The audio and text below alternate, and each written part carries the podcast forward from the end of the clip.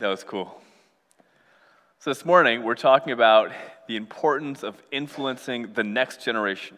Today, we're looking at Proverbs and talking about this task that God's given to all of his people of impressing faith, character, God's law, and ethics to kids. It's one of those things that it's hard to make time for. But in the broad story of the Bible, there are few tasks that appear to be more important. If you can make time to even slightly show God's love in a way that influences kids, doing that, I'm so excited today because this has a potential of, I'm not exaggerating, changing the future of the world for the better. We've been in the book of Proverbs looking at decision making, and lots of you have been reading a chapter a day, which is fantastic. Reading Proverbs is a good discipline of doing the inventory of choices that we're all making and evaluating them. And in case you weren't here for the past couple weeks, let me just give you my normal introductory remarks. Uh, first, wisdom flows out of worship. We've talked about this. You'll find lots of proverbs that are rules for and observations about life, but they're more than just pithy sayings. They always point to something bigger that this is God's world. And to best navigate it, to find wisdom, you must have a relationship with the Lord to navigate it wisely, is what Proverbs points to. So when you read Proverbs, you, especially when you navigate with the complexity of all of life, it should push you toward the Lord who knows what's going on. That's first thing. Uh, second thing, Proverbs needs context. Now, you'll see in Proverbs a lot of things that are true, but they're not absolute or formulaic. In fact, it's frustrating sometimes because sometimes you read Proverbs that stand in contradiction to other things. Uh, even in Proverbs. Take this verse, for example Proverbs 22 6 train up a child in the way he should go, and even when he is old, he will not depart from it. Isn't that so true? Like, think about who you are as a human being. Like today, no matter how old you are, you cannot escape uh, how you were raised. It's just one of those facts in life. It's really funny. Some of you are turning into your parents, and it's kind of funny and unavoidable. Uh, my dad is a preacher, and I'll go some places to speak who know him and not me, and people will hear his voice and say they could close their eyes, and it's my dad up here, like, like he's standing behind the pulpit. Uh, training up children is so important because you only get one shot at being a kid, and how you're raised changes them for the rest of their lives. But this isn't a really simple, absolute formula, right? Some people read this and go, oh, good. So all I have to do is teach my kid one thing good. If I raise them right, if I put them in all the right spots, the rest of their life is set and they'll end up perfect. Um, you know it doesn't work like plug and play, right? Because you've seen this. Some kids turn out really well, even though they weren't raised right. Some kids turn out really poorly, even though they're raised well because life is complicated. Me personally, I've tried my best to train my child children well, and one of them, to my disappointment, cheers for the Giants. It's not my fault. I did my best. Proverbs says, train up kids. It's important, it has a lasting impact. Uh, this is a good message. The time you spend investing faith in your kids, we'll talk about this, or even other people's kids, it pays off dividends but you could think of lots of examples where this doesn't really work out because Proverbs needs context. You don't just plug in people into formulas and forget about it. Proverbs always longs for the wisdom of God to make sense of how complicated life is. The third introductory point is that Proverbs are really basic. like, you're going to read Proverbs and you might go, I knew that. But think about it. It is always the basic decisions that you make that both lead you to your biggest mistakes and to your biggest victories. Don't expect to read Proverbs and just be shocked by some sort of epiphany that you've never thought about that doesn't make sense. You're not going to go, wait, what? God, God is against lying? No one ever told me. I mean, nothing here is really novel, but it's worth your time. Think about it. Most of us get the greatest benefits built up over simple decisions. We get the biggest, well, we crash and burn out of stuff we're like, I don't know what I was thinking. It's the small stuff that counts. So don't take anything in Proverbs for granted. This is worth meditating on. All right, with all those things in mind, this morning we're going to take one last look at a topic in Proverbs. And just to give you a bit of a preview for the next couple weeks, uh, this is our last, I'm so sad about it, this is our last sermon from Proverbs. This week, as you may know, starts a season of Lent. Basically, there are roughly 40 days uh, before we celebrate the resurrection of Jesus. And during those 40 days, Christians tend to, well, think about the death and sacrifice of Christ. And our church doesn't typically do a whole lot to mark it. We're not going to do ashes or anything, but we will take the next several Sundays looking at the stories leading up to Easter. And we're going to focus on some of the amazing stories about people who saw the life of Jesus firsthand. And we're going to see how Jesus changes lives and I am really excited about the next couple weeks. We're going to tell some of the best stories in the Bible. And I'm excited because this season will have more meaning and you'll feel it more deeply, the resurrection of Christ, if you take the time thinking about uh, the stories in Scripture. We'll start that next Sunday. But one more time, one last topic, one more question. What does the book of Proverbs say about kids and family? Because when you read through the Proverbs, and you should read through the Proverbs, you might be surprised about how many of the decisions you're called to make have to do with investing with the people who come after you. In fact, before we start reading individual proverbs on the topic, let me just zoom out for a bit.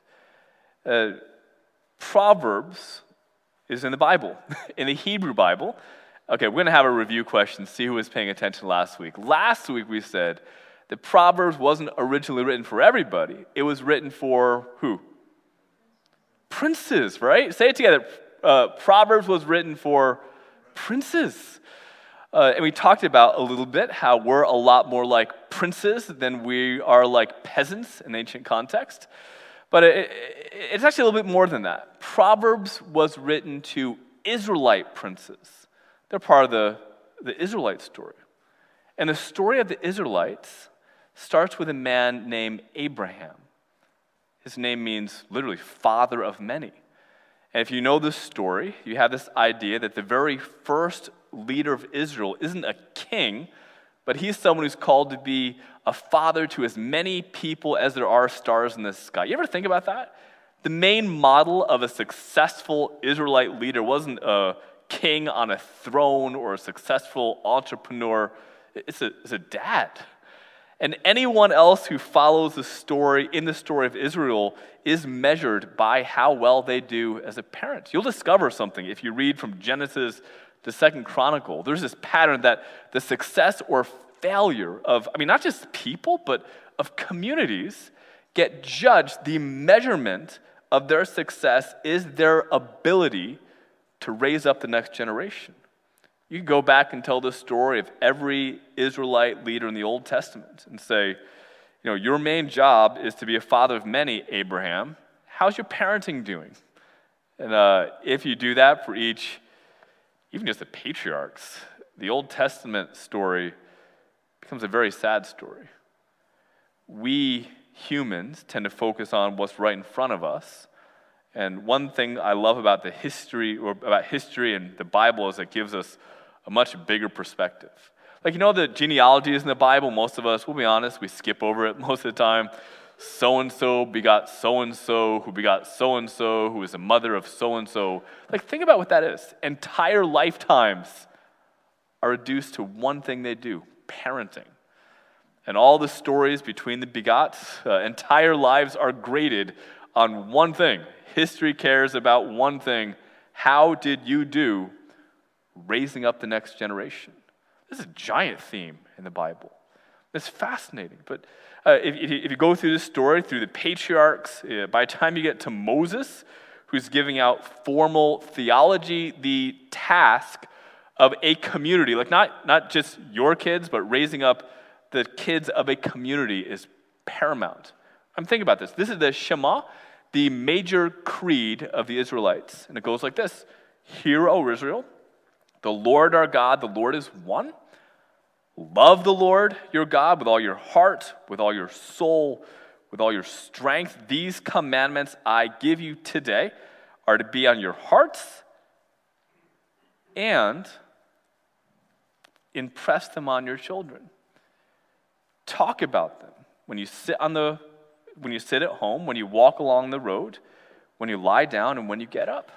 I mean, guys, this is a theological statement of the Israelite religion. And this is like, this is the thing everybody memorized, and they, they said a lot. And here it is there's one God, love him, and make sure that your kids know the Lord. There might be some other theological questions you might have, but these are the headlines. Just those three things. Uh, really important. And the tragedy of the Bible is that when you flip through the stories, people mainly forgot the main things. You could read hundreds of stories about parents forgetting to parent, communities forgetting to raise kids. This is one of the most frustrating storylines in the whole Bible of, you know, people of faith forgetting to pass things on. I mean, think about what happens next. So we're in Deuteronomy. Moses invested in Joshua, so not his own kid, someone else's kid, which says this is about uh, a community investing in the next generation. Joshua does great. He leads really well. Uh, you got the book of Joshua, and it ends with Joshua dying. And there's this really weird scene at his funeral. People uh, are looking around and going, "Oh wait, did um, did Joshua remember to mentor anybody? like, did he um, good guy, but did he train anyone else?" It's really embarrassing because it's like, I think he might have forgot about like you know the whole impressing God to the next generation. They literally look around and go, We've got no leaders here because previous leaders didn't raise up leaders. And uh, then you've got the next book is uh, Judges. And if you read Judges, God raises up uh, kind of random, I don't know where he finds these people Othniel's, Deborah's, Gideon's, the Judges. You've got women and men who do extraordinary things. They bring back this idea of uh, that God is one, don't worship the idols, uh, love God. And they, they forget about the third thing. there is no judge that I could find who does an adequate job training the next generation. And that means when they die, everything they built dies with them. Their good leadership does not outlive themselves. I mean, you could look up to Gideon if you want, fantastic guy, just don't read anything about his kids because he forgot to be a parent. Judges had time to rule a nation, but they didn't take the time to teach Sunday school or talk to kids. They didn't volunteer for nursery, and they didn't live forever, so when they passed, because they forgot about it, things crashed and burned. Like, I'm not exaggerating. People died because good people didn't take the time to invest in the next generation. You could read the pattern over and over again. By the time you get to kings, or at least the, the history of the kings, now more people are affected than, other, than ever because there's a king, and when you're a king, you're busy. You spend time building something here, like you, you build your castle and your kingdom and your army, but here's a problem kings get judged by history, by what happens next. You get evaluated as a good or a bad king on what happens after you're gone. And uh, that's not up to you, it's the next generation. So, in the biblical story, it is tragic. We, we don't learn. You've got generations of kings, and you've got some good kings who love God and lead well, but ultimately, the story of the Bible is so sad. Because even the best kings you could find got too busy to invest in the people that come up after them. That you, every once in a while, you'll find a king who remembers the first part of the Shema. They worship one God, not tons of God. They love the Lord, they don't hate the Lord, but it's hard to find even one that does a good job at raising their kids in the faith. I mean, obviously, more than one thing goes wrong in the empire story of the Old Testament, but it seems like the biggest theme that comes up is that kings forgot to impress the Lord on their kids. This has massive consequences. I mean, empires crumble, people die because kings were too busy. to impress the Lord on kids. This is a major strand in the old picture. This is the big picture. Remember, Proverbs is a smaller picture. It's written in the voice of King Solomon giving advice to his sons, the princes. And you might not be surprised at all that Proverbs says over and over again that wisdom looks like obeying Deuteronomy to impress God's law, faith, impress it on the next generation. Talk about God's law when you sit at home, to paraphrase Deuteronomy. Talk about the Lord when you're walking along the road, when you're in the hallways, when you interact with kids, wherever you find them, when, you, uh, when you're trying to get a minute to yourself. You might be a king in Proverbs. But if you're not a good parent, you're a bad king, is basically the message of Proverbs. Because the message, or the next generation will either build up or destroy what you're working so hard at building. That's the general context for what we're going to read in Proverbs on parenting. I'm not going to give you all the Proverbs, I'm giving you a simple outline. You'll find most of this in your handout. Really, I'm just giving you a, a pretty big bucket and one verse to show what a bunch of verses would say uh, if we had the time to read them. But the first thing Proverbs says is how important it is, or how important family is. And Proverbs does this in a bunch of different ways, but it does it by warning against anything that destroys a family community. This is a fascinating passage to me. Uh, chapter 6, verse 16 and following. Like, just before I read it, uh, I'm going to read it. There are six things that the Lord hates, seven that are an abomination to his soul. Here's a list haughty eyes, a lying tongue, a hand or hands that spill the blood of the innocent, a heart set on iniquitous plans, feet hurrying to run to evil, a false witness who proclaims lies, and those who cause conflict among brothers. It's a fascinating exercise, right? Imagine if we had a blank piece of paper in the bulletin and we said, okay, list seven things that God hates. Like what, what really makes God upset? I, I don't know what you'd list. Maybe you list some of the things on here, like, I don't know, murder seems pretty bad. That'd make my list. Uh, some of these, you know, the numbers are a little off. He lists more than once, like lying comes up a couple times. But this is one that probably would not make my list. You know what God hates? God hates those who disrupt families. God hates it. Look at the last one. When people introduce conflict or things that erode family relationships, the feuds, the quarrels, the pettiness, Proverbs says if you have to make a list of things that God hates, the things that cause conflicts among brothers is a quote abomination to the soul of God. That is powerful language, folks. This implies that being close to family is really, really important. That being a community, related or not, being close to people in a loving, supporting, caring environment is crucial to what God has for people on earth. Family is really important. Don't let anything threaten what God has given you. In Proverbs, that's important. And I think it's important because in Proverbs, it is the family where kids get instruction. I'll list one verse among dozens. This is, we're just describing what is normative. Uh, it goes, For I was a son to my father, the tender and only one of my mother who, what, do, what do parents do? They, he taught me and he said to me. That, that's what families are supposed to be doing. In Proverbs, fathers, mothers, uh, if you have kids, you've got a job, is to teach your kids. Kids learn from you, whether you like that or not.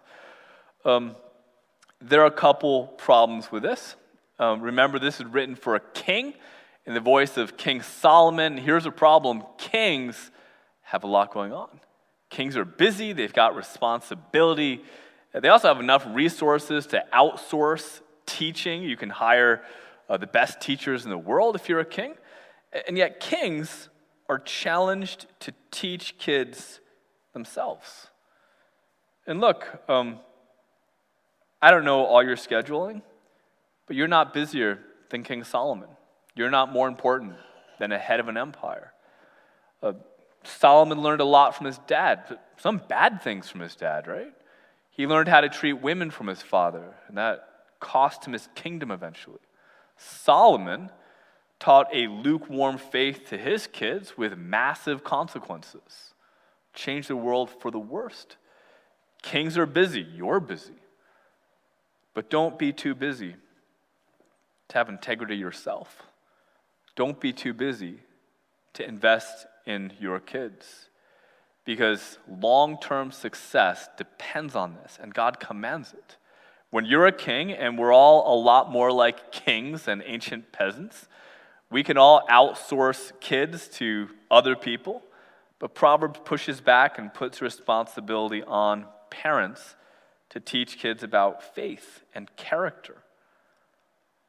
You know, we're, again, we're all probably more like ancient kings than ancient peasants.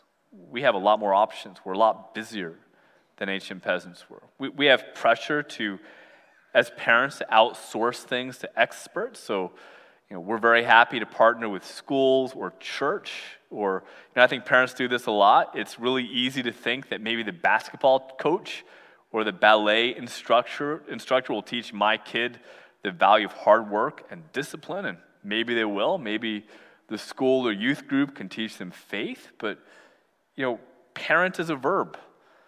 And uh, parent your kids if you have kids.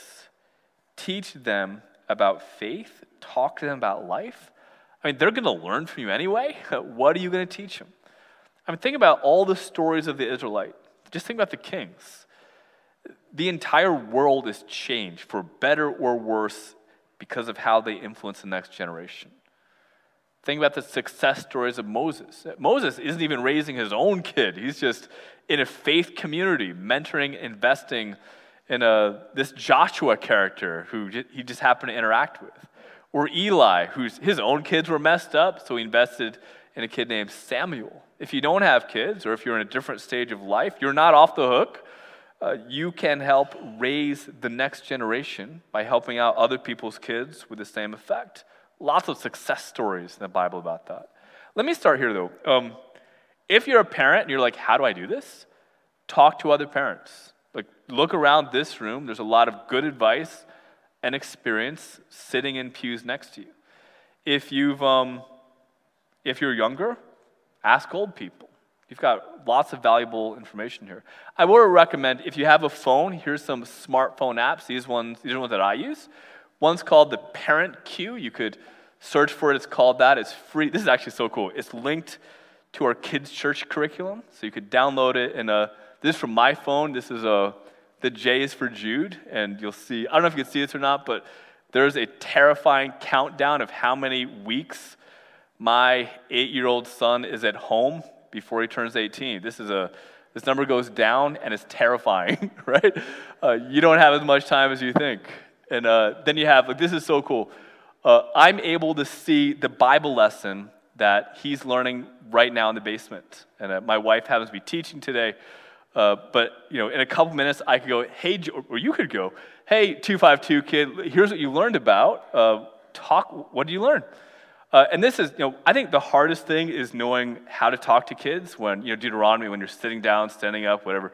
Um, there's literally a set of discussion questions every week with, uh, I love this, uh, morning time. As your kid starts today, here's what you could talk about. Or uh, drive time, when you're in the minivan, here's something you could ask your kids about faith or mealtime. I'll give you one more app. This one's called the New, New City Catechism. I do this with my sixth grader, or at least I have for a couple weeks, uh, most days when I'm home, she's got this little iPad thing, and I have this app. We open it, it is uh, the Catechism, uh, Heidelberg and Westminster combined.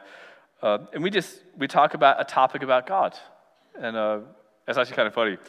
Um, the other day we were talking about basic question is how do you obey the first commandment, and it talks about it and it's uh, putting God first. And she just starts going on this, like, she's not here, I don't want to embarrass her. But she goes on this rant about how she noticed a lot of kids at the middle school seem like what they're really, really worried about is what other people think about them. And that's probably more important to them than uh, God's approval. And she, she's so insightful. She talked about how insecure other kids are. And, then she started talking about, I'm so proud of this kid.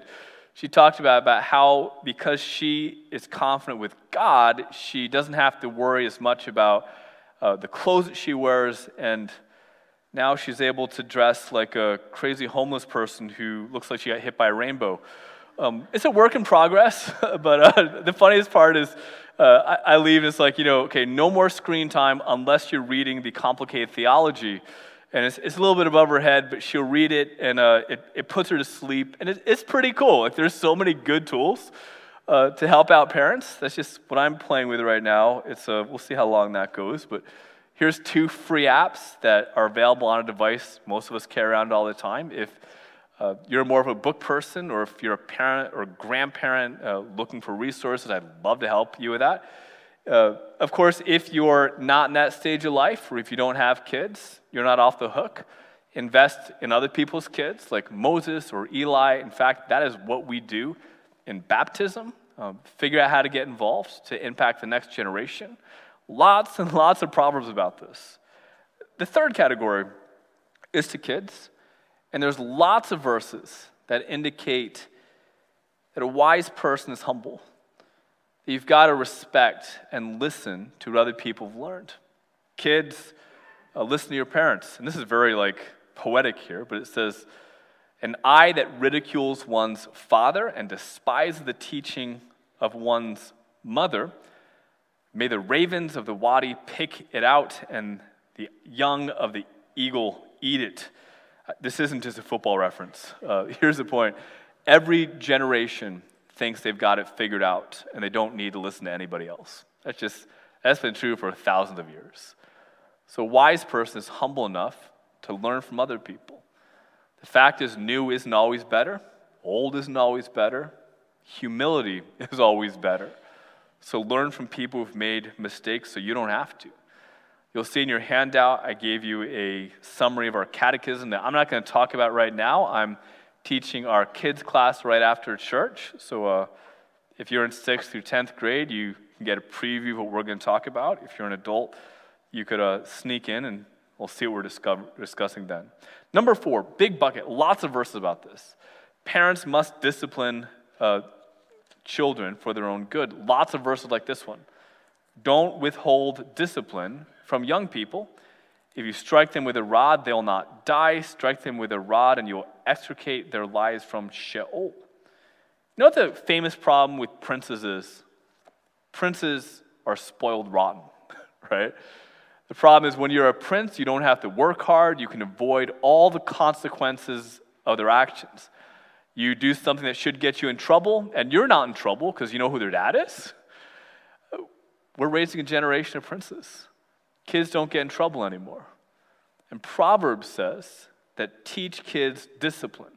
Don't get distracted by the whole rod thing. This isn't pro corporal punishment as much as it's pro discipline. Lots of Proverbs about this. Don't spoil kids. Let them learn to work hard. Teach them about consequences.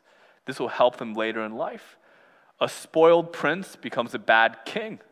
This is really hard for parents. Um, it's really easy to protect kids from the consequence of their own actions. I got little kids. When I got a kid that spills something, let me, t- well, you can guess what's easier, me cleaning it up or me making them clean it up? Me doing it, right? Wisdom says it's worth teaching kids about consequences. Last verse, or last category of verses, might be the hardest because it's about the first part of the Shema. Teach kids about God. We've talked about that. First, you've got to live it out yourself. Lots of verses like Proverbs 27. The godly, the godly walk with integrity. Blessed are their children who follow them. The godly walk with integrity. Their kids are blessed as they follow them. This is terrifying to me. Children follow their parents, they're always watching. Like, I talk like my dad because I heard him talk. And guys, uh, this is terrifying for parents. When you see yourselves, anyone else do this? You see your strengths and your weaknesses in your kids. So work on yourself. Follow the Lord first. Have integrity and your commitments to faith, hard work, and character pays off in the legacy you leave behind. If we had time, we could pause and celebrate how blessed so many of us are because we've followed godly people who lived with integrity. But big picture, the proverb says that people who walk with integrity are close to God, and part of obeying the Lord makes them prioritize impressing their faith on kids. And to be honest, I understand every reason people give for not getting involved in this task of raising kids. Don't tell them I said this. Kids can be annoying, it's work, it's easier not to take the time. We're all so busy. Uh, it's not always rewarding to raise kids. I'll bet some of you see your names in the bulletin to help out in nursery and are like, oh no, not again. Maybe we won't get any kids this Sunday. Um, we also have lots of other activities for kids that need help. And uh, I'll bet there's nights when GEMS leaders or youth group leaders are like, oh no, is it Tuesday or Thursday again? Uh, kids are work, you may be walking in the parking lot and be thrilled not to have to talk to any of these little things running by you at fast speeds. But Proverbs says that the time you spend investing in the next generation is both wise, worshipful, and worth it. And when you impress the Lord on the next generation, you change the world. So, Father in heaven, I pray for the wisdom that you've given us. Right now, I pray for all of us who have the chance to impact kids. I thank you for all the parents in our church, for those who've already raised adults with character and faith. I pray for the, the parents and the grandparents and all the folks who help out in this community to raise up a generation that loves you. Father, can you bless the promises we make at baptisms to raise kids to know you? I pray that you would be with parents as they make solemn commitments to raise kids in the faith. It's hard. We need your help, we need your wisdom. May we be faithful to what you've challenged us to do. And may we see fruit as we recognize how much you love us and all the opportunities that we have to serve you where you've placed us. Can you bless us as we follow you? I ask this name of Jesus. Amen.